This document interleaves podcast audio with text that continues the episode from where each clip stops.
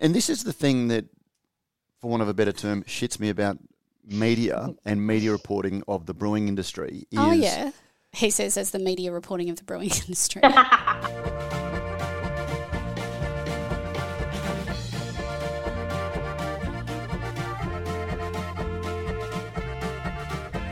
Welcome back to another year of Brews News Week, your complete wrap up of the brewing industry news this week. We're not here to sell you anything, we're here to tell you everything that you need to know if you want to know what actually matters in the Australian beer industry. My name is Matt Kirkegaard, founder of Brews News, and I'm joined by my senior journalist, Claire Burnett. Welcome back, Claire. Hey, Matt. Immediately, as I said, my journalist. You're not my journalist. You're Brews News. You're, you're the you're, Brews- you're the people's journalist. You're the industry's the journalist. people's journalist. It's true. the only full-time employed uh, female journalist in the Australian brewing industry. Yes, thank you very much. Thank you very No, much. thank you very much. Matt. Appreciate that. Yeah, no, I just think it. uh, Well, and, and one of the few full-time journalists in the brewing industry as well. So uh, there you go. yeah, I'm glad to be back. Thanks, Matt. Now, the next voice you'll hear uh, is that we're joined by a special guest, Sabrina Kunz, former executive director of the Brewers Guild of New Zealand, and now Brisbane local. Welcome back, Sabrina. Thanks, Matt. Hi, Claire. hey, Sabrina. Th- thank you for joining us. Now, you, you have just moved back. You've, you've made 2021 was a tumultuous year for all of us, as we'll talk about, but you've just made the move back from New Zealand and your role there back to Brisbane. Yeah, so I'm originally Australian, as you can hear by the accent, and then I spent about 10 years uh, living in Canada and New Zealand. Came back to Australia to do my mat leave, got stuck on this side of the border, finally got back into New Zealand, got stuck on that side of the border, um, and finally finished up with the Guild in November. And so I'm formally a Queensland Brisbane resident. And um, I've been enjoying many breweries and trying to get out there and support local at the moment in particular. Um, and maybe we can chat in below the fold about my little um, 52 breweries in a year expedition that I've been on. I haven't quite hit it, but we're getting close. Well- Well, Claire's already wetting herself at the conversations that we had before uh, with Sabrina taking me to task for my opinion. So uh, It was amazing. It was. Hang um, in. Listen, it was amazing. it was so good. I just sat back with my popcorn, enjoying the show. It was good. But you you're, may- you're in for a treat. you are, but you may notice that you won't hear today the dulcet tones of my good friend Pete Mitchell. Uh, yeah, 2021 was a challenging year for us all, and this podcast is now 10 years old. And after a challenging year, and talking about to some extent the same subjects for more than a decade, it was a tiring year for both Pete and I in 2022. So when we had a chat at the end of the year, we've decided we're going to run a slightly deeper bench um, for the Brews News Week and spread the load a little. Uh, we're going to have some guest commentators, such as uh, Sabrina, um, and I think this will be good for us as individuals and keep our energy and enthusiasm. And I think it'll also be good for the show with a wider array of voices and views. And let's face it, most of you who have been listening for a while pretty much can anticipate what we're going to say. Um, we even have bingo cards. So we want to We're you- predictable, aren't we? Yeah, well, when people feel confident enough to put out a bingo card, you know, based on you know the news, um, it's probably time to mix things up a little bit. So, Yeah. yeah, we, we want to keep you listeners uh, guessing a little bit more. And as I've already flagged, you're going to hear some uh, interesting counter opinions, which is good because opinions are just ideas that haven't found a permanent home yet, um, or ideas. Yeah, so something uh, I'll, I'll- I'll workshop I was that. going to but- say, I think we Work should on that, workshop yeah. that for a while. Yes. Opinions are a clash of ideas. There's no, you know, un- unless we're talking about science and uh, vaccinations do indeed help. Um, everything else, you know, there are opinions and there are facts. Most of what we deal in is opinions. And uh, so, yes. Now, as always, your feedback is welcomed about any changes that we make. Um, and you can let us know what you think about this episode and upcoming episodes by emailing us at producer at brewsnews.com.au. So if you love it, if you hate it, um, if you, uh, you know, whatever. Please don't hate me the first week. Oh, I, Sabrina. I don't. Imagine that. Imagine if we loved it, but we hated the new girl. Maybe just I'd say jog on. jog on. What is it? Haters gonna hate. You know. Haters gonna hate. gonna I know, hate. but I've, there's some big shoes to fill, and I'm, you know, I don't want to. I don't Well- want to upset anyone. Just, uh, just remember, given the chat Oh, we had beforehand, don't hold back, and I'm, I'm pretty sure, I'm willing to bet they will love you. Um, anyway, now one of the things that we have been saying for the last, uh, you know, since we instituted below the fold was we're going to keep the news nice and tight and then have a lot of the discussion. We're actually going to try and adhere to that. Uh, this, well, let's see how we go for week one. And, uh, you know, the journey of a thousand miles always starts with the first step. And the first step is over to the news desk. Claire Burnett. First up, uh, Brick Lane is in a brand battle. This is the big news for this week. So, Brick Lane Brewing has launched legal action against the owners of Zero Carb Better Beer over potential confusion with its Sidewinder beer brand. Uh, it filed statements in the Federal Court of Australia's New South Registry last month, um, arguing that Better Beer has made false, misleading, or deceptive representations in breach of the Competition and Consumer Act 2010. Uh, so, Brick Lane's case argues that the similarities between the designs could cause confusion amongst customers. As to be expected, we've had a number of um, know, comments. Uh, obviously, it's in the middle of court proceedings, uh, so you know they weren't going to be wanting to say anything. Um, but if you'd like uh, more history of similar cases and some legal insight into the law of passing off, you can find a link in the show notes. Nicely done. And uh, if you're wondering, no discussion, that'll be below the fold.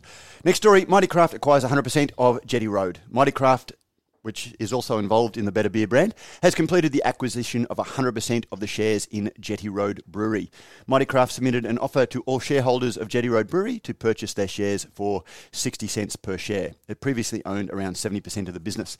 Now, just as we were about to go to air, I downloaded the ASIC documents, and so I looking at that, um, there were something like 15.5 million shares on offer if I'm reading that correctly, and at 60%, 60 cents a share, that values the business at roughly $9.3 million. Just sort of throw that in there um, as a fact. Mm, interesting. Mm. But uh, that, that, that remains to be. Uh, sorry, that was just uh, yeah, first first glance. I'll go through. Claire, Wonderful. brewing in New Zealand. Indeed, it has. Um, so we've got a report that's been released uh, by the, it was commissioned by the Brewers Association of New Zealand uh, and conducted by the New Zealand Institute of Economic Research. Um, it basically reveals uh, the economic contributions of the brewing industry in New Zealand, um, despite being impacted by COVID. So according to the findings, uh, the New Zealand brewing industry contributes significantly to GDP and generates over nine, $900 million NZ in revenue for the government. The study reveals that the New Zealand brewing industry was worth 2.8 billion in the year to September 2021. Supports so um, just over 6,600 jobs um, through brewing and the purchase of intermediate inputs into the brewing process, paying over oh, uh, $409 million in wages. Um, so, interesting report there from the Brewers Association of New Zealand. Not the Brewers Guild of New Zealand. Uh, Indeed. Next up, Gage Road's set to open new venue. Gage Roads Brewco is opening the doors of its Freo venue on the 20th of January. The $10 million development has been opened ahead of schedule on the now correct me. I'm really Western glad Australian I didn't have to say this one. Walyalup waterfront, transforming the shed, the area's A shed into a 25 hectolitre brewery, restaurant, bar, and family friendly venue. Uh, if you want more coverage about the uh, about that story, you will find links in the show notes to past coverage uh, of the development of that, including our brewery radar that keeps you up to date with all things upcoming in, in the brewing industry. So short, nice and tight. Look at us. We're 10 minutes in and we've already done news. Oh, so, impressive.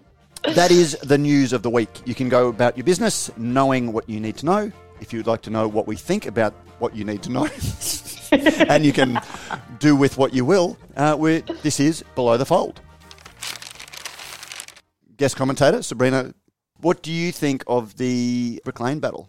Based on everything that I could put together, based on the publicly information timeline, it looks like Brick Lane were out there promoting Sidewinder in July, and they were sort of by August in national ranging, and you've got Better Beer going into production in August. And so my big question comes back to how the hell could this have happened? I, I think the the thing behind that is these things don't just suddenly happen. There is a long development process. Graphic designs, you, you don't just go, "Here's our beer," slap a label yeah. on it. Yeah. So so totally. And I think you know, like I was stepping back and I went. So my first thought was, okay, these have got a retro seventies feel. Retro mm-hmm. 70 feel is everywhere in fashion at the moment. Yeah. That you you walk into three stores and half their dresses look almost identical but not the same. But that's because somewhere has someone in Paris has decided that it's the summer of, you know, 70s retro.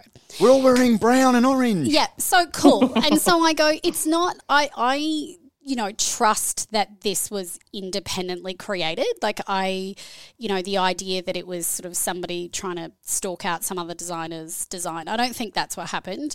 I, I believe, you know, the stuff that's come out there. But notwithstanding, um, the development of a product, the contents and the packaging and the name and all of that stuff takes a huge length of time. And so, if you were getting ready to pull the pin on what was going to be your flagship, about to write in the ASX, talk about how great your package is. Pull the pin to launch as opposed Pull- to pull the pin to end. Oh, yeah, sorry, I mean, that- like- that's one like of those. pull- it's, it's one of those ambiguous little. Uh, Like if you were about to be like, here's our baby, like how wouldn't you have done a last check? And so I just go, how does something coming out of an organization that is supposed to be as sophisticated as Mighty Craft, how does this happen? that's the thing. Who has this come out of? Because it's actually Torquay Beverages is the the, the business Yep. that has launched this. Mighty Craft has, I think, a sixty from memory. The chat you heard that Mark Haysman. Torquay Beverage um, owns 60% of it, and the Inspired Unemployed owns 40% of Better Beer, the company. But then and then Mighty- obviously Mighty Craft uh, has sixty 100% of owned. Torquay Beverages or something. Oh, okay. Is it 100%? I thought it was 100%. Oh, I don't think it's no. I don't think it's Is hundred percent not? of. I don't think it's hundred percent of Torquay Beverage because they've got a share of a share of something that they have a share in. When you go Right. back to the um, Right. So this is, I mean, this is part of it, right? So, I mean, so we've got this whole, uh, I've got multiple rants. Um, you'll fit right in. well, it goes in multiple de- directions. So I come back to, okay, well, why do we care, right? Like, so I go back to the start and I go, why is this a big deal? And if we looked at the comments on on this news article on the Facebook page, and in my Oh, yeah. discussions with people in the industry and craft beer drinkers, and bearing in mind they're all in Brisbane, Queensland, everybody goes, "I had to do a double take. I thought it was Sidewinder." yeah. So But I guess it's a question of what you saw issue. That first is the because the Well, better beer is a bigger brand because like, Yeah. somewhere it's a bit bigger brand. It's not. Yeah. A, well, it's, it's a mainstream play. The the inspired unemployed are you know like mm-hmm. mainstream. You know, I, I get it, but either way, you can't have seen it first because it didn't come out until October. And well, you can have seen it Sidewalk- first. November, but, I think, like, if, if you've happened, one can be out there unseen. You know, Uh, if, agreed. If, if a branch, if, if a brand launches in the forest and there's no one to see it, Sure, um, fine. um, it's, it's still launched. but I can't. So okay, so we've got this thing where they do look similar. they do. I yes. think Yeah. everybody can agree they do look similar, and the likelihood that one would be mistaken for the other, regardless of which one you saw first, could that confusion arise? Yes, and that's the that's the precipice. I- I've seen a lot of discussion about Aldi. Now, does are Aldi's colours the same or Similar. Because I've Yeah. seen bags Similar um, posted and stuff like that. So, Yeah. does that mean both of them should have gone? Hold on, you know, this looks like an Aldi beer. Is you mean an Aldi beer can? I haven't um, seen an Aldi beer can. I, I don't know. I've just have seen photos of a bag on social media. I didn't get a chance to actually dig in, but they're going. Oh, look, you know, they've both stolen their idea from Aldi. So I'm going. Well, that's the thing. Yeah, at what Well, point? the Germans come up with everything first. I mean, so really, they should be getting involved in this. But I think the issue is, yes, that they could be confused with each other. But what Brick Yeah. Lane is trying to say is that we came first. Correct. We have a reputation with this brand and with this packaging, and they are leveraging off that.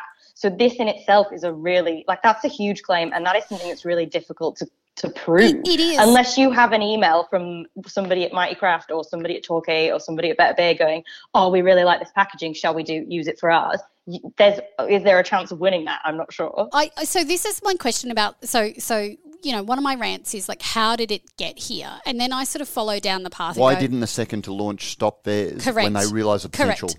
And who in that organisational structure, as complex as it could be, um, was responsible for that, and how did it not get pulled up? Because it's bad PR, you know. Regardless like, of the law, it looks regardless bad. of the law, it doesn't look great. And so, you know, then I thought, well, what other? And Claire, I'll come back to what you were about to say, but you know, like what other steps have been taken before you launch legal proceedings? Because in my experience, um, and I'm happy to talk about a, an experience we had at the Brewers Guild, but you know, a lot of things happen before you get to this stage, right? So this is the escalated Yes. point. So hmm. I can only Exactly. presume that a number of steps have taken place, and one can also presume that pretty much the second Better Beer came out in October, they were notified of Brick Lane's concerns.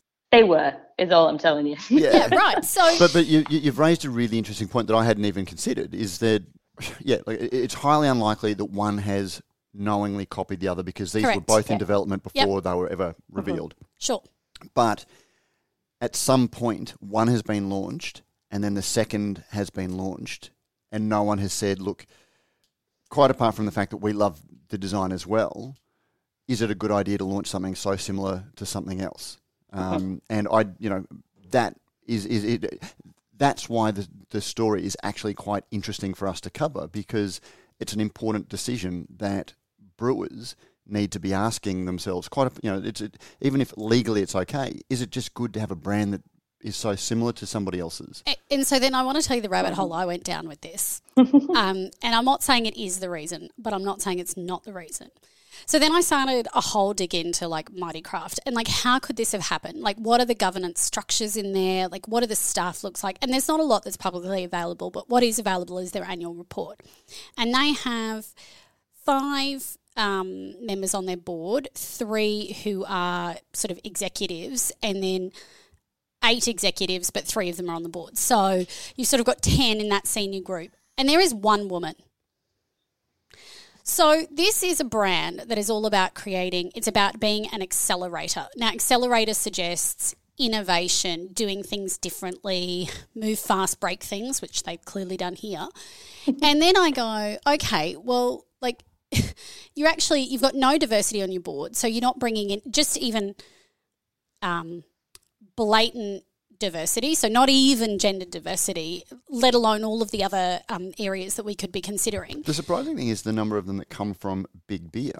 Their, their, their experience is big beer, and you sort of think they would have been very aware of legal requirements and the risk and these sorts of things. So now this, so you've got this whole situation. So I go, a, there's no women. So I just want to make the point that is not having a woman on your board the reason you have such No a giant one woman, one in. one woman in the executive Executive, team. okay, right, okay, So okay, one okay, out okay. of 10. So 10% out of their senior executives and board. That's notwithstanding various recommendations by the ASX where they're listed with respect to diversity. So I went down that rabbit hole and I won't bore you with the wonky side of that. but I got really wound up about it because I, w- I thought, you know, like, how can these types of major errors occur? And they would argue it's not an error. I mean, I think on the face of it, it clearly is.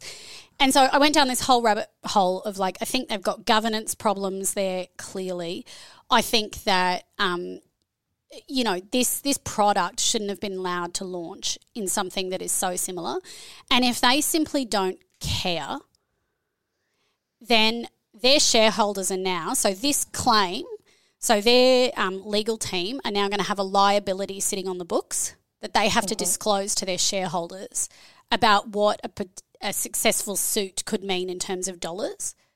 So so that liability is going to have to sit there on their books as a potential liability, like a, a liability that could potentially arise. Um, that that's going to have to be disclosed to shareholders as a result Yeah. of this suit. So it's in Better Beers, Mighty Crafts, whoever you talk, hey, pick pick a person. It's in their interest to have this resolved. So the fact that it's gotten to this stage says to me, like, what? Who's making the call? Like, why is this a good idea? It's not good financially for anyone. Yeah. It's We've not a good all look. seen businesses though, and it's one of the things that frustrates me about you know corporate inertia, where once something is rolling, no one wants to make the call to stop it. And Yep. it, it- it- it sounds like because you just asked the question, uh, I, I scrolled down, is it an error? And you know, the the thing is, we can sort of talk separately about the legalities of it, but in terms of if you've got a business and you've launched a brand that looks very similar to another one in a marketplace, so you have two two brands that are largely similar, then that's an issue. Um, and quite apart from all of the legal things well, you just said. Well, you're no longer. I mean, you're supposed to be the the innovator, and you've got a product that looks the same as somebody else's. That's And not is- Hmm. particularly innovative, is it? I And think it's- it's interesting as well in the wider context of Mighty Craft. Um, also, Matt, by the way, you were right. Sidetrack. Uh, they own 50% of Torquay Beverage Okay. Company, just to for the record. Yep. Um, Mighty Craft hasn't necessarily been doing um, well performance wise. They are a loss making business and their cash that they had on hand is halved in the past year. They are having a hard time of it. Better Beer seems to be a massive success for them from what they've um, told the ASX. But is the, so is the massive this, success because of the branding? You know, that, that's I would argue well, that yeah, the, the, the branding has nothing to do with it. It's the fact that they've got the inspired unemployed yeah. who are massive, you know, who have exploded yeah. massively during COVID. It's a beer that really fits a niche, like, uh, you know, like a, a, a rapidly growing niche. You know, this wellness beer, and don't get me started on that. The, but the, you know, the the the the, the, the better zero beer carb, the, the, yeah, yeah, yeah. Um, that and you know, it's it's so so there is so much right about this that I think has nothing to do with some colours and some lines on a can that to Sabrina's point, could easily have been avoided without any of this messiness and any of the legal yeah, ramifications. It just sort of seems like it, it just seems like a really big mistake. And on the other hand, what I like, um, it, what I like about this story is it shows that we are operating in a real in an industry that is about real businesses. So so much mm-hmm. we talk about craft, mm. quote unquote. We mean small to medium sized breweries, Hashtag and we post craft world post craft world, and we think like we th- we think that we're talking about unsophisticated mum and pop shops, right? That's often how it's played out. And here, shouldn't be an and how it's marketed as well, Sabrina. Correct, how it's marketed, and yet here we've got an ASX listed company being sued in, in a fairly, as Claire points out, technical um, space by one of the largest, um, you know, not the largest, but one of the larger now in, yeah. independent breweries. Um, and it's actually kind of, on the other hand, I go, it's good to see that we're sophisticated enough that we're taking it seriously enough, that we mm-hmm. recognize mm-hmm. it's business enough, that this is the kind of thing that's happening. Yeah. I just come back to my point. I just don't understand how, in a really well run business with proper governance, with controls, like their designers are sitting on Insta every mm-hmm. that they didn't see well, Sidewinder get launched. And what's interesting about that as well is the trademarking issue because neither until the end of last year trademarked any of it. So the reason that's the reason why this isn't a trademark infringement issue. This is a competition and consumer law issue because as as we got someone to comment, I had a lawyer from Levan um, have a chat about it. Obviously, we we aren't experts. Um, so the interesting point was that this is neither of them trademarked it, and that's why it's had to go to this much more complex and difficult to prove argument. So in a sense yeah it's good to see that it's like pr- the industry's professionalizing it's good to see that they, there are sophisticated players but there's obviously lessons to be learned from this as well. Yeah and i think the int- the other interesting part i mean um, offline matt and i were talking about the better beer you know so that was a distributor out of Victoria, was it, that mm. had that name? Mm-hmm. And so, I mean, it's a bit rich for Mighty Craft to care about trademarks at this point, isn't it? I mean, like, if you're happy to independently come up with your own name that happens not, not to be due the, diligence to see whether it exists. Correct. Yes. And which then happened again.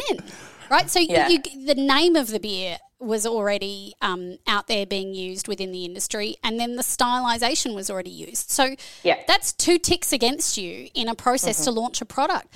That's a yeah. huge product. It's a that's huge a, runaway product. And so then the question becomes: Is it just that the influencers have? Come, and I don't, I don't. Uh, full disclosure, I don't follow any of um, their content, so I don't know them at all. But have they said, actually, we love it, screw you all? Have you both had the chance to listen to the, because we, we dropped it right at the end of last year, the podcast I had with Mark Haysman, because, you know, we've spoken to who, who is the CEO of uh, Mighty Craft. Yep. You know, covered uh, Mighty Craft since the inception, had two previous conversations with Mark, you know, both of which were just sort of outline the model, tell us a little bit about it, you know, what are your plans? And it was all, you know, here's our grand vision for what we're going to do. And finally, you know, there was a bit of runs on the board that I could speak to. And I found it very, very interesting that when you ask questions, you get the buzzwords. Um, we're talking scale, we're talking growth, we're talking X, we're talking Y, and then you know our we're, a scalable platform for growth or whatever the, the, the term was.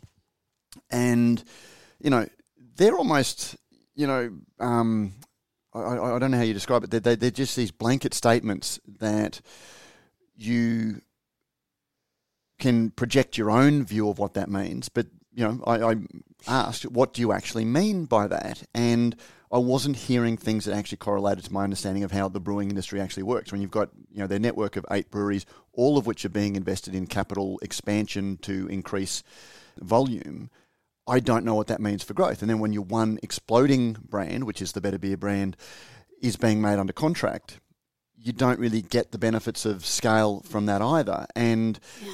it just came back to me that there, you know, that there weren't answers to those basic questions. It's kind of like we'll put this, you know, to, to use an old expression, we'll put this on the never never. We'll worry about that later. Um, and for a business that's this big and supposedly this sophisticated, I, I, didn't hear a lot of answers to. But in, I don't know. Like I sort of go. In fairness, if you're an ASX listed company, unless you've disclosed it already in in your content and in your shareholders, you're not going to disclose anything new and revelatory on a podcast. So, but they're covered a lot by the finance, and, and this is the thing that, for want of a better term, shits me about media and media reporting of the brewing industry. oh yeah he says as the media reporting of the brewing industry. yeah, but we're, we're, a, we're, we're, but we're a beer industry to tell, some tell extent. Tell me what shits you, and then well, you, have got the AFR that treat news as entertainment, and you know they they report um, what was it? You know, like they, they, they made this huge clickbait story out of the pallet shortage, saying there's going to be a beer shortage, and you're going, well, it's got nothing to do with beer. There's no shortage of beer. There is a shortage of pallets, and but they made this huge story out of it. Yeah. So, uh, sorry, and, and so so that's news is entertainment these days. News isn't fact gathering and fair report. Like it's not informing people. It's generating traffic. Um, and uh, okay, but then so then you've got these generalist reporters who know business. They know how to read a balance sheet. They know ah. these things, but they know nothing about the the um, inner workings of the brewing industry. And you look at the AFR's coverage of brew. But they so cover brew over and over and over again and never ask a follow up question to Kurt. But so is isn't it great? Because that's why you guys are here. Oh, but, but, that's so, right. Okay. Like, thankfully, well, yeah, yeah. well, I guess what's the point? The point is that you guys have followed up on this and asked a bunch of questions. You didn't get the answers you wanted. No, no, um, no, no, no, Sorry, sorry. Like, we, no, it's, it's not, I didn't want. I, I, I, I didn't. There wasn't an answer that I wanted. Yeah. I wanted an answer. Yeah, and because the like when I asked the same question five times, you got to the things. You're asking some very good questions, Matt. These are questions we're asking internally. Yeah, and I'm sort of going, well, what is I your know. answer internally? Because you're not yeah. giving me but, one. But I, okay, so I'm going to uh, this is a shocking turn of events because I'm about to play devil's advocate for Mighty Craft, and I started absolutely furious about their governance thing. But I would just sort of say, you know, I, I do think that Mark made one really good point, which he said this is a model that is difficult yep. and that hasn't been done before. 100%. In which case, sometimes you're ahead of how things should work, which is how startups yep. evolve, right? Granted, this is a you know sophisticated startup at this stage um, with lots of you know um, bells and whistles on it, but notwithstanding, it is still in okay. a startup, and so maybe they don't have it all figured out, but I'm going to return to my central thesis about why this is a problem. Maybe if you got some more, you know, board diversity, some people with more skills and experience um, in a range of areas, um, maybe people with different perspectives because they're of different genders. Um, you know, maybe this sort of shit doesn't happen because it just shouldn't have okay, happened. Okay, Paul, playing devil's advocate to your devil's advocate given that it's a new model and they're working stuff out, do you think it might have been an idea to work some of this stuff out before they listed on the ASX? Because, but that was obviously so. What is there? Maybe, um, but I'm, you know, I'm not trying to. I'm not a shareholder, so no. somebody has voted and said we don't care that they don't have it figured out. Uh, and, and, Somebody and that's what always comes has voted it, yeah. with their dollar to say, I don't care that they haven't got it figured out. I think this is a new model. Um, I don't okay. want to lead into our NFT discussion, um, but this is a, are we going to have an NFT discussion? oh, should we? um, but this is a new thing, and we want to back it. But I do think, and I, I just want to make kind of a couple more points, but I think that 20 minutes in. no, you go, girl. Matt, this is how you know this is how this goes when you and I have a discussion. Um, usually not on record, but I, I think you know, like I, I just sort of think, what is the role? And then I come back to, okay, so if we're talking about, we're talking about sophisticated, theoretically sophisticated beer businesses mm. who are independent in the Australian brewing landscape, and that's why this is news for us. But then I go, okay, where what is another forum that could have been used to help solve this problem for these two businesses? And then I come back to, well, we've got the IBA. And so we don't know what steps would have been taken. I don't um, think Better Beer is a member of the IBA. Is Mighty Craft businesses aren't? Well, but that, but this is the mm. problem with the, the, the, structure. And, and so, so as we've talked on- about, you've got Mighty Craft is a business. Mm-hmm. Then you've got the various um, businesses that go everything from 100% ownership down to what 40%. What, what's the lowest, Claire? 25%. Oh, okay, so so there you go. So you and it's a messy so structure. okay, so it's a messy structure. Notwithstanding, I'm confident that if they wanted to get advice and support from the IBA by picking up the phone because they know that that resource exists, they could have done so. And we had a case in New Zealand where one of the Brewers Guild members phoned me and said, Hey, we're about to put in a trademark dispute. Um, because one of your other members has lodged a trademark against this, but we think it's too generic. Um, not just for us, but for a number of other breweries. We think this could be highly problematic. Um, what do you think? And I said, well, let me phone them and have a conversation. Um, so I exchanged a couple of emails and had a conversation with the other brewery. They said, let me go away and, you know, have a conversation. They did that. We came back. They said, we understand. It's not a hill to die on for us. Um, we'll pull the trademark registration. Other company who brought the complaint, very happy. Didn't cost anyone any money.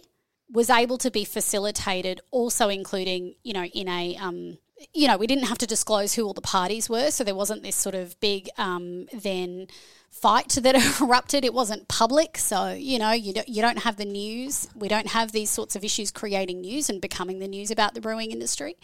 Um, and so, you know, if you in terms of Claire's point about what can people learn, if you've got a concern about something, you've seen an issue, why don't you call your member association and ask for their input? Because which may not be strictly. I, I, I think that's a great point. I just and, and hopefully there is a member association that will get involved in. But maybe they don't know. But maybe they will know if you yeah. ask the question. And and I think I guess the point is that you know there are avenues other than a legal one, which suggests to me given that it's been escalated to this point, that mm-hmm. all other avenues have been exhausted. And I just don't understand how this is good for anyone. Mm. Oh, it, and, and it's not. And suddenly you've got two brands out there that have both, you know, judging by the comments um, on the, on the Facebook and you know, judging on the things that I've seen, both seem to have some very strong supporters. And either at, at the end of the day, either one of them is going to be forced to change its brand, or you're going to have two brands out there that are confused with each other, which seems to be, you know, so whatever they're legal, and, and we're making no judgment about the law in this case. We're just sort of talking about the you know, observable facts. But you're going to, either going to have two brands that are very similar in the marketplace, both of which seem to be doing very well, or one's going to have to change when it was avoidable, as you said. If somebody had said, "Hold on, should we launch or should we change?" Um, mm-hmm. But you, you, you, the one thing that I know for absolute certain out of all of this is that if you had to change the branding on the can, there is a number that you can call to do that. Oh, well done. I see where this was going the entire time.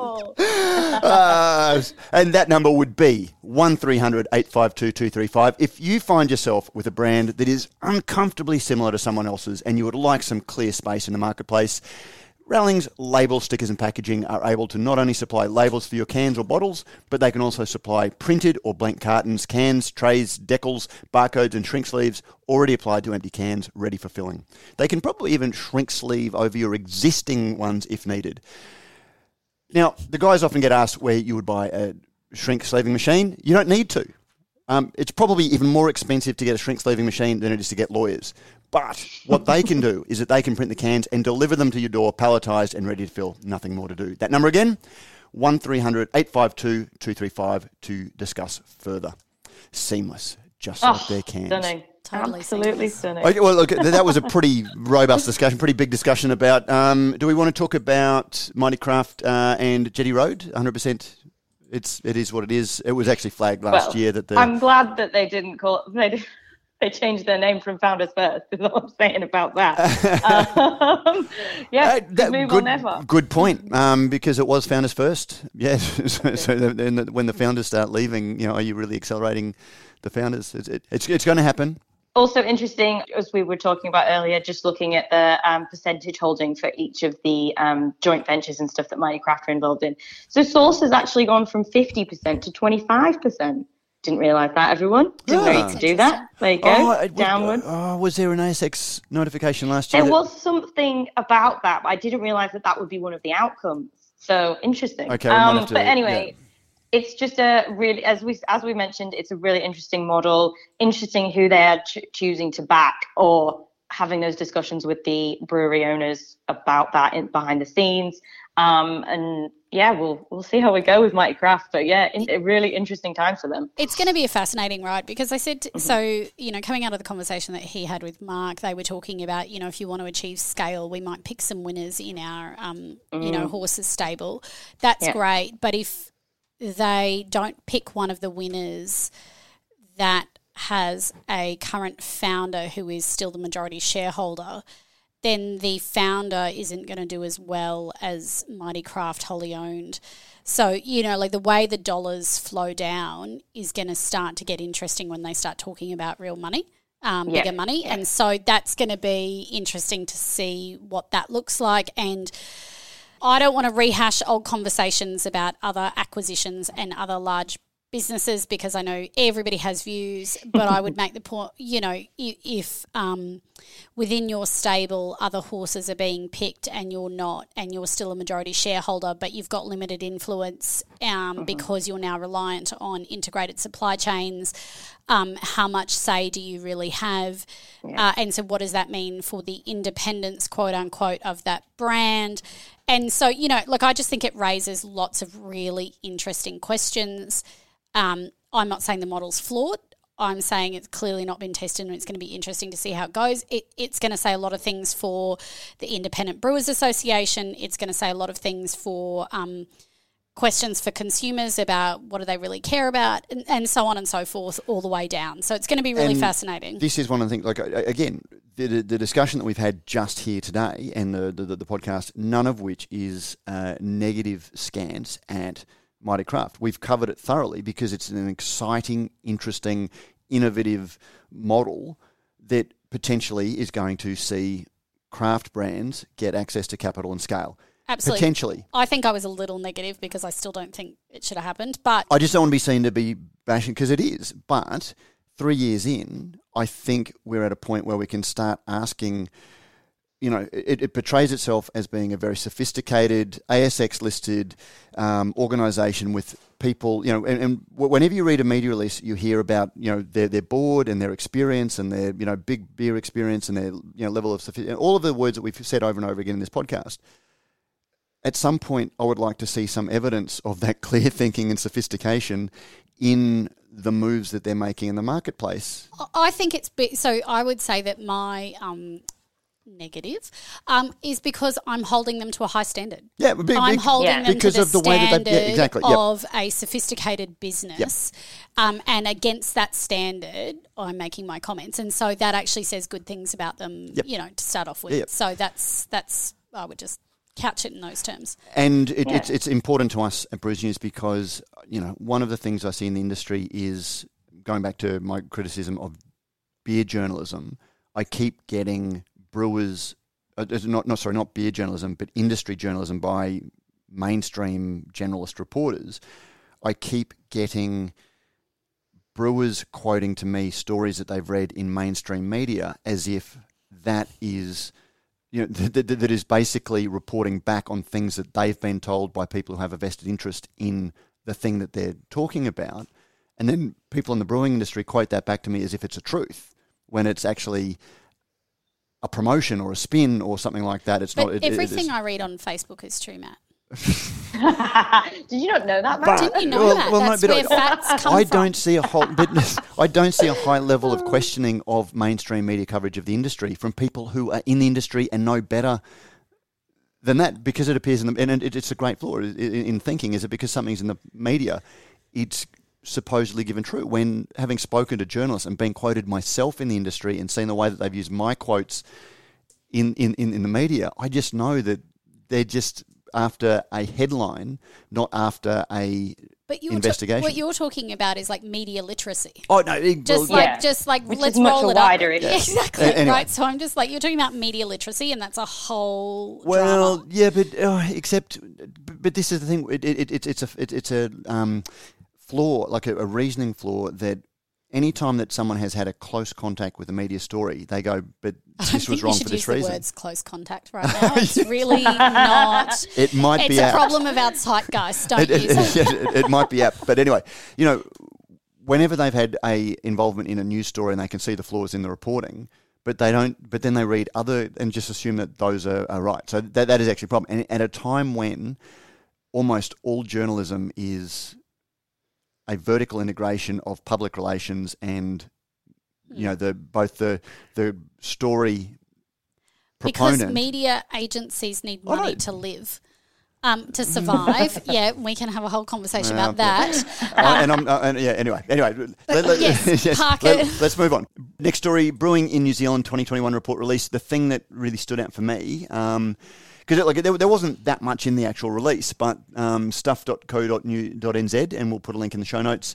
Um, they pulled out sales of low alcohol beer have shot up 1,116 percent in the past five years as the days of limited choice have gone now, you know, we- we've we've had the two hundred percent, you know, the, the constant referring um, of to two hundred percent growth, um, and I've had a number of people over the over the break who've said, "Why do you hate zero alcohol beer?" Sorry, I shouldn't use my fog voice because, they're, they're- but as, as I say, look, I, I I have no issue against zero alcohol beer. It is just this untrammeled enthusiasm that just thinks because there are a couple of mutually similar, or you know, a couple of vaguely similar consumer trends that people are becoming healthful, that there is a new generation that is drinking less, and there is suddenly a selection of much better low and ultra low alcohol beers.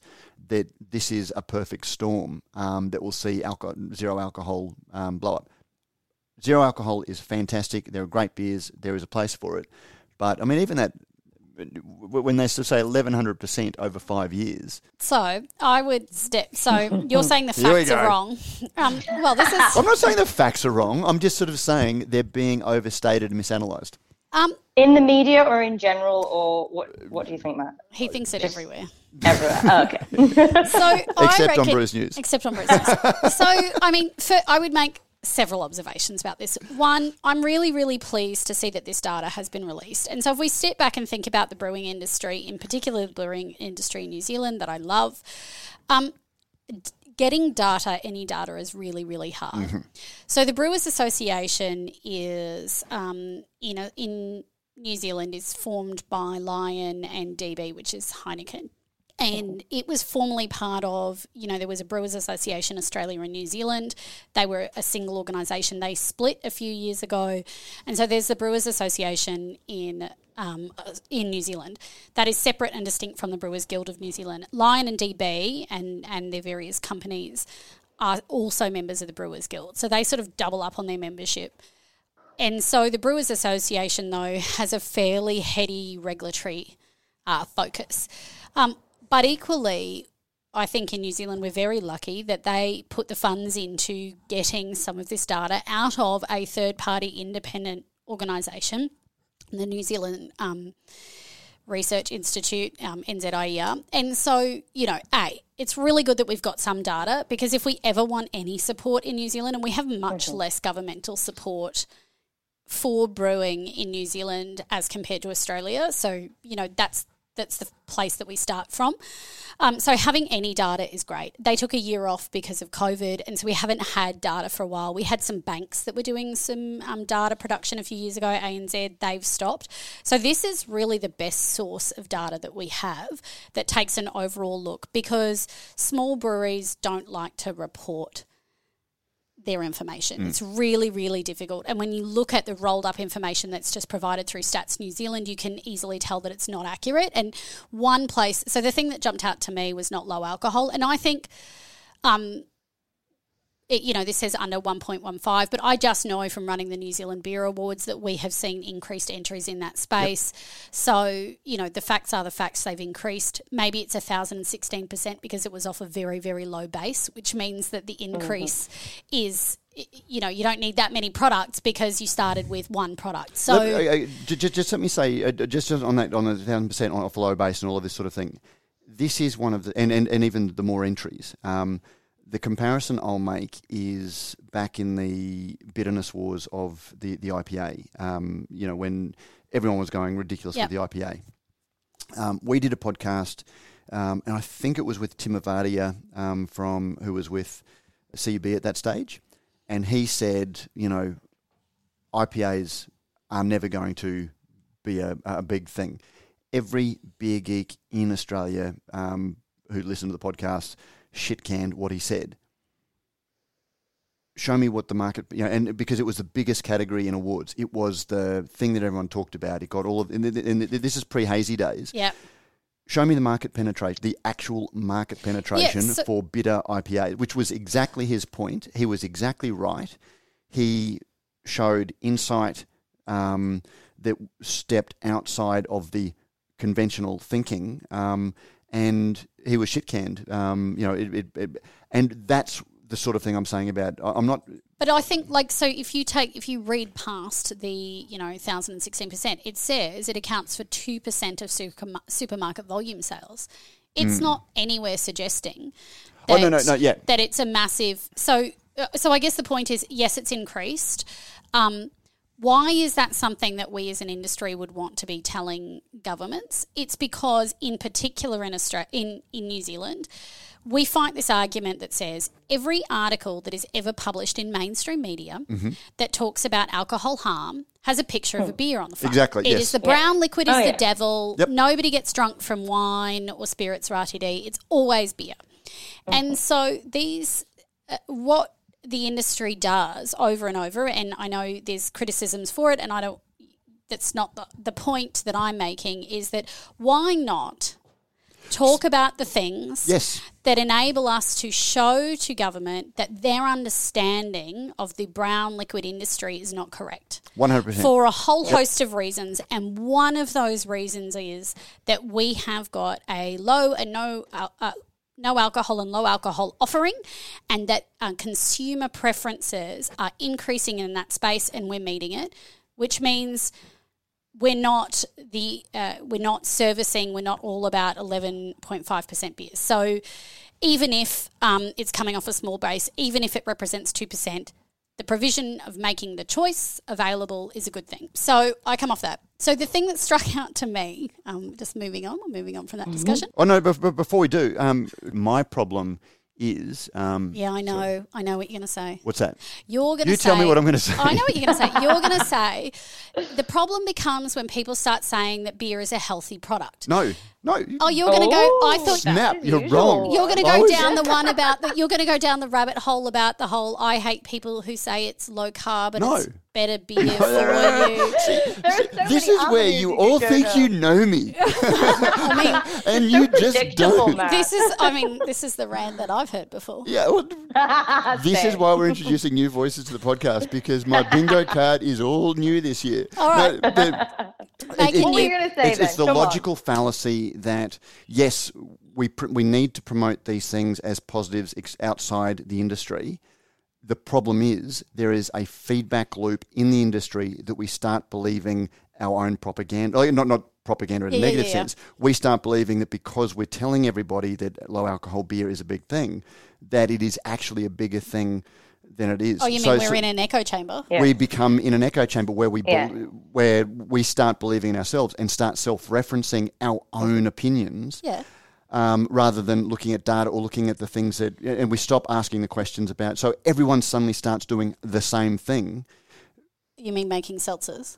making seltzers or making zero alcohol beer when there's there, when there's not an industry to ac- when there's not demand to actually support it You're putting a lot of money in there potentially for something that you haven't got enough data on to prove that it is going to be and worth you, it in the long run. Well, but okay, so then and we all end up doing the same thing because other people are doing it, and we assume that somebody has done their due diligence that we should be doing ourselves. Well, not if people are listening to the Brews News podcast. Well, this is why because, we exist. This is because, um, you know, this is my argument. Oh, again, I keep stepping into big fights that I've had in the past, and I don't really want to. But you know, this whole concept of um, I'm a you know Tied Taps and I'm a new brewery and I just started up and it's not fair that there are Tied Taps.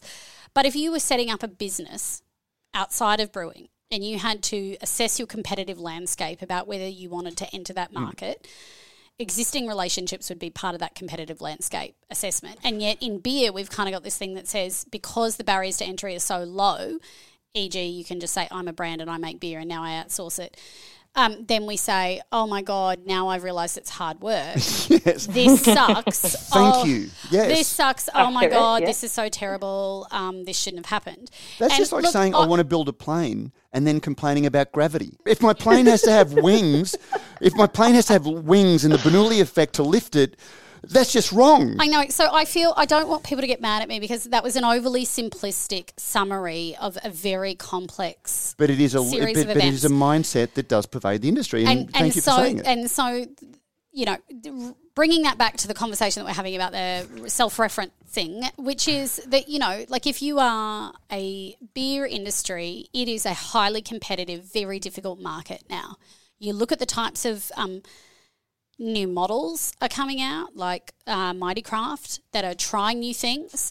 And congratulations to them for doing that. Great. Just want to get it in there again. And you've got sophisticated businesses like Brick Lane who are prepared to, you know, use all of the tools available to them to support their business, including um, litigation when necessary. So it is a complex um, environment, not to mention, and you know, you, you layer into that supply chain issues I mean, we can't overstate the staffing issues and the the impact that COVID is happening right now on small businesses, the hesitancy of people to go out into our hospitality businesses. I mean, it's just it's heartbreaking. But you layer all of that in and it's a complex business. And so you can't actually we're no longer in a place where it's a luxury. You can open a brew pub and people will come and you can make enough money to feed yourself and your family. That mm. just doesn't exist anymore. It is a competitive, difficult business space, and you've got to think about it like a business. And so I think. Um, you know, if everybody's producing a low alcohol option because they think that's going to save their business, then that's probably not a smart thing. But if they've made an assessment based on a series of things that they want to have a low or no alcohol option for their premises or their business or their offering, or however they've come to that conclusion, good on them. Thank you for speaking my mind much more clearly than I could. Yeah. Um, this is why we brung you. Can I just say, I just want to go back to the New Zealand one because obviously okay, that's where course, my heart is. Sorry, Claire, I know we're going long. But I wanted to make the point around um, the 6,632 jobs directly and indirectly. Yep. Um, I haven't looked at this recently, but I'm pretty sure that number's gone up sizably. Okay. Um, and so that the, could... These are, um, what do you call it? You've got leading numbers and leading data and... Lagging. Lagging data. This is lagging data. Lagging data. Yep. Um, and so, you know, um, I think, I continue to think both in Australia and New Zealand that a skilled workforce in brewing including in an, our supply chain, remains one of the biggest challenges that we're facing. And giving a voice to those 6,632 people in our industry, what that looks like. I mean, um, many of your podcasts recently have touched on these workforce challenges, including with um, the new chair of the IBA, what needs to happen, the sophistication of employing that number of people. I just think it's the big issue. I'm really pleased to see that number sort of the size that it is because I think we're really starting to actually capture how many people contribute to the industry. It's not a small employer. Um, so you know, I, I just think um, that that's the number that stood out for me, and and that's the one that you know, if I was the industry association in New Zealand, I'd be um, be thinking about. So well said. Awesome. Well said. Hi, New Zealand. I love you. I miss you, and we hope to get over there very, very soon. And one of the reasons we hope to get over there very, very soon is because there's this thing called the New Zealand Ale Trail. NewZealandAleTrail.com or at NZ Ale Trail on social media. And if you go there, you will find the best beer experiences in New Zealand, and they sponsor the mailbag. Claire, if we had a mailbag, what would it say? well, we do, thankfully. Um, this, today, uh, we've got Shane Westmore. I know we've touched a lot on Mighty Craft today, um, but RE, them acquiring Jetty Road. Uh, Shane says, I don't mind this move. I would rather see small breweries and distilleries get acquired by a smaller company than one of the big brewers. I think it's a trend we're going to see more of in the future. Same with Tribe. Now, I mean, as as we've mentioned, we've talked on this a lot. But the reason why some of the brew- some breweries get acquired by bigger breweries is things that we've talked about about scale and about access to supply chains and lots of other things that unfortunately people like Mighty Craft don't have, which is why they've had to outsource and contract brew with the Casella Coca-Cola um, Australian Brewing Company. So I mean, it would be nice to see that more often, but I don't actually think we're going to see it as much as we some people would probably like. There we go. I I have lots of thoughts. yes. Well, I'm like- This so is this is your this is your platform. This is my favorite. Well, I guess so. I don't disagree with Shane, um, but I think this comes back to, um, and I don't want to open the can of worms, but like why? Why is it better to have seen them acquired by a uh, big Australian, bigger Australian company, um, if it's not going to bring with it, you know, better conditions for employees, um, Australian sourcing of ingredients. Like, what is it about being acquired by another independent Australian as opposed to being acquired by a large conglomerate that does a Well, lot of I the things that It we sounds should like you might have thoughts on independence. No, I don't. Oh. I have no thoughts But at all. I'm the not a usual argument, though, Sabrina, is that if it's going to a big brewer, like blah blah blah, profits are going outside of Australia. Well, um, given very few breweries are making a that's what they profit, that doesn't say. really. Uh, So I, under- I- like I Well, get, not I, according to their corporate tax oh no, no, sorry, sorry, I meant small breweries. Yeah, so Oh, okay. so the, the big breweries are making it. We've got one of the most profitable beer industries in the world. yeah, Yeah. I, I look. I just come back to like why? What is it?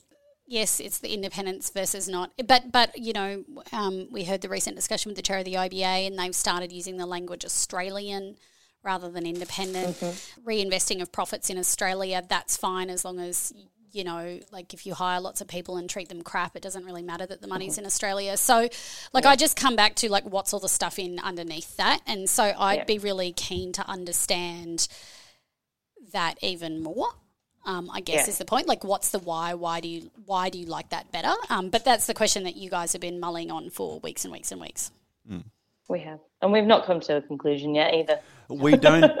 We just. We don't come to con- conclusions, do we? It we just very- discuss. Talk about Or it. you just discuss internally and can't provide concise answers, kind of like, kind of like Mighty Craft. And uh, you know, just, just to run a little bit of a house ad here, you know, if you like these robust discussions that you know actually dare risk offending people who may potentially give us money, and you value those discussions, you can support us. Whether you're just an individual listener, you can jump on in the show notes and just throw a few shekels our way once a month or just one off. But if you're a brewery and you value this insight into the brewing industry and asking some of the hard questions, you can come on as a brewery subscriber as well. And uh, that makes what we do possible. And the more breweries that support us, the less we rely on any one brewery. And so we get to have these robust discussions. Um, sorry, you just cringed. I'm I'm cringing because I feel I feel like I hope that my If you want an independent media that risks, you need to support it. That's what I'm saying. yeah, I look, I agree with that entirely. I'm more concerned about all the stuff that I've just said, and I hope it Oh, doesn't. that doesn't. Because you said your starting opening to why people should give you money is if you're an independent media that offends people, and I thought, Shh, Well, we don't I set hope out I to haven't- offend. No. I hope I haven't offended people. yes, That's not- Sabrina. Uh, un- un- unless unless you are going to be vanilla and say everything is awesome, you are going to have people that disagree with you, and if people disagree with you, it's because they have acted on that thing, and they're potentially going to be offended, and they're not going to value us. And you know, know. if if we had all of our income coming from one major international brewery. We probably wouldn't have the guts to report on the fact that some of those major international breweries aren't paying tax or haven't for a long time. Correct. This is what I'm saying. If Okay. you want a robust media, you have to support the ones that are willing to. I don't disagree. There you go. There we go. Bear in mind, Oh, you're not being paid for any of this, so oh, But Claire is. And if Yes, you've. I am. so that was a house ad. Um, now, uh, comment from Josh Boyle on the reuse of glass bottles. I Oh, yes, listened okay. to the Matt Curtis Yeah. from Pellicle talk about brewery sales, but the one topic that I wanted to get the professional brewers and drink industry people input on was a mead podcast, Make Ends Mead. They said Niche. that. Uh, yes, yes. I mean, mead is has never quite had its moment in the sun, has it? Um, they said that the law in Australia does not allow for the reuse of glass bottles. I've been away too long uh, from Australia to remember, but this would seem like a good eco-friendly. Uh, um, always hope you uh, had a Merry Christmas and a Happy New Year. Thank you very much, Josh. Uh, greetings in France. Uh, what's a French greeting? Um, I was going to say bon appetit, but that's probably not apropos. I think you're going for bonjour. Bon chance, then. Thank you very much. Or, yeah, bon.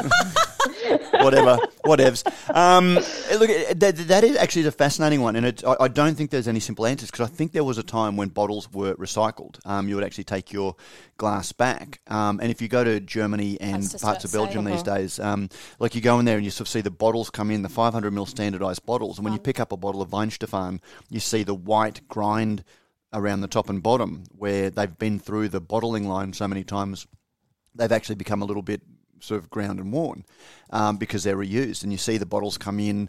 It, it's also why when you put the bottles in an Australian esky that's filled with water, the labels come off because the glue is designed to be water dissolvable. So when they put them in the in the system, they wash off. Um, all of the paper goes. It goes to recycling. The bottles get washed.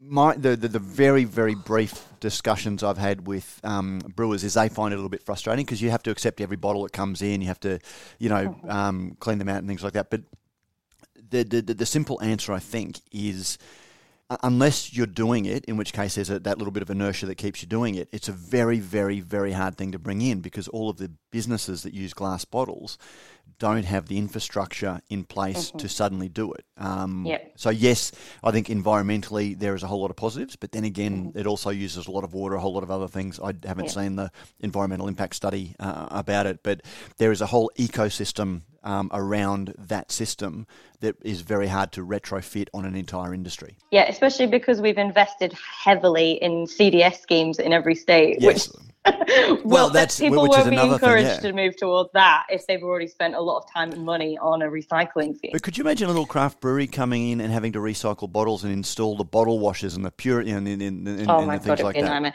I don't think it would get away with like F stands and stuff. You know, I was trying to think about the in New Zealand we've got the swappa crate scheme. So that's where it, it's quite literally it's a it's a wooden. I love how um, you say we as if Oh yeah, um, they in there's New some muscle Zealand. memory right there. Oh, sad guy. Don't rub Um, it in, Matt. Sad guy. Um, they had the um, swappa crate scheme, and so I was just having a look. Those bottles, it's just the crate itself that's sort of um, reused. The bottles go back and are, um, you know, recycled back into the system. I believe so, as in they're not washed. They're the glass is recycled. Um, and then I was thinking about, so I know that as part of the CDS discussions in New Zealand, one of the sticking points we've got is um, riggers and, you know, whether they will be included or excluded. And we're trying to make the argument that, you know, if somebody brings in their rigger and has it filled and then takes it home and reuses it and washes it and brings it back in, that's actually a much better, you know, that's a much healthier environmental approach than sort of than having any scheme that would take that away. So, you know, we don't have bottle recycling, as in the bottles themselves get washed, but certainly the at home use of riggers and um, is, is a real thing in the brewing industry. But that's kind of a personal responsibility thing as opposed to you taking your bottle back Correct. and it could go to Yeah, anybody yeah. else. Uh, yeah. Absolutely, absolutely. I mean, in Germany, that I, fund. I, I spend wasn't even going to touch on the on the food safety um, Mm. Yeah. argument. I was just how hard it is to suddenly create that just because it, it makes sense. And let's, Oh. Yeah. let's since, it. since when did something make sense actually become a reason for government policy? Well, Um, look, that's it. We are coming up so much for keeping it. Oh. T- the news was so tight, and then, It went downhill fast. but it was a great uphill, conversation. Claire, uphill. Oh, sorry. I'm No, it went. Yeah, absolutely. It's a great conversation, and uh, you know, I feel very much put in my place. Um, so we will save the rest of the the um, news, the, the rest of the mailbag for next week. Um, but contribute to our mailbag this week. Let us know what you thought about the discussion.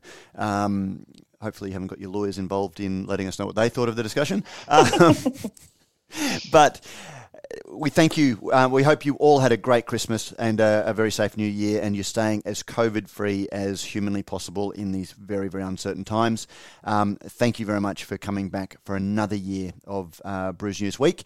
Uh, Brews News Week is presented by Australian Brews News. It is produced by Vivian Topalovic. It is edited by Joe Helder. Um, your guests have been Sabrina Kunz, our senior journalist, Claire Burnett, and myself, Matt Kirkegaard. And we look forward to joining you next week for another episode where we give you the news of the week. See you, everyone. Bye, guys. And we're out. Boom. That'll do. That'll do. Now, now we need something from uh, New Zealand. Come on, Sabrina. Cheer. no, that's a phoned in Nah, chair. no, I'm not doing it. Absolutely not. Absolutely not. Brilliant. Don't forget, if you like what we do at Radio Brews News, you can help us out in a number of ways. You can sponsor the show either by a small monthly contribution or through a one off donation. You can find details in the show notes. You can review our podcast on iTunes or your favourite podcasting service. Let us know what you think and help others discover the show. Finally, you can tell us directly what you think by sending an email to producer at brewsnews.com.au. All letters received will receive a Brews News bottle opener. We love hearing your thoughts on the stories we cover because beer is a conversation.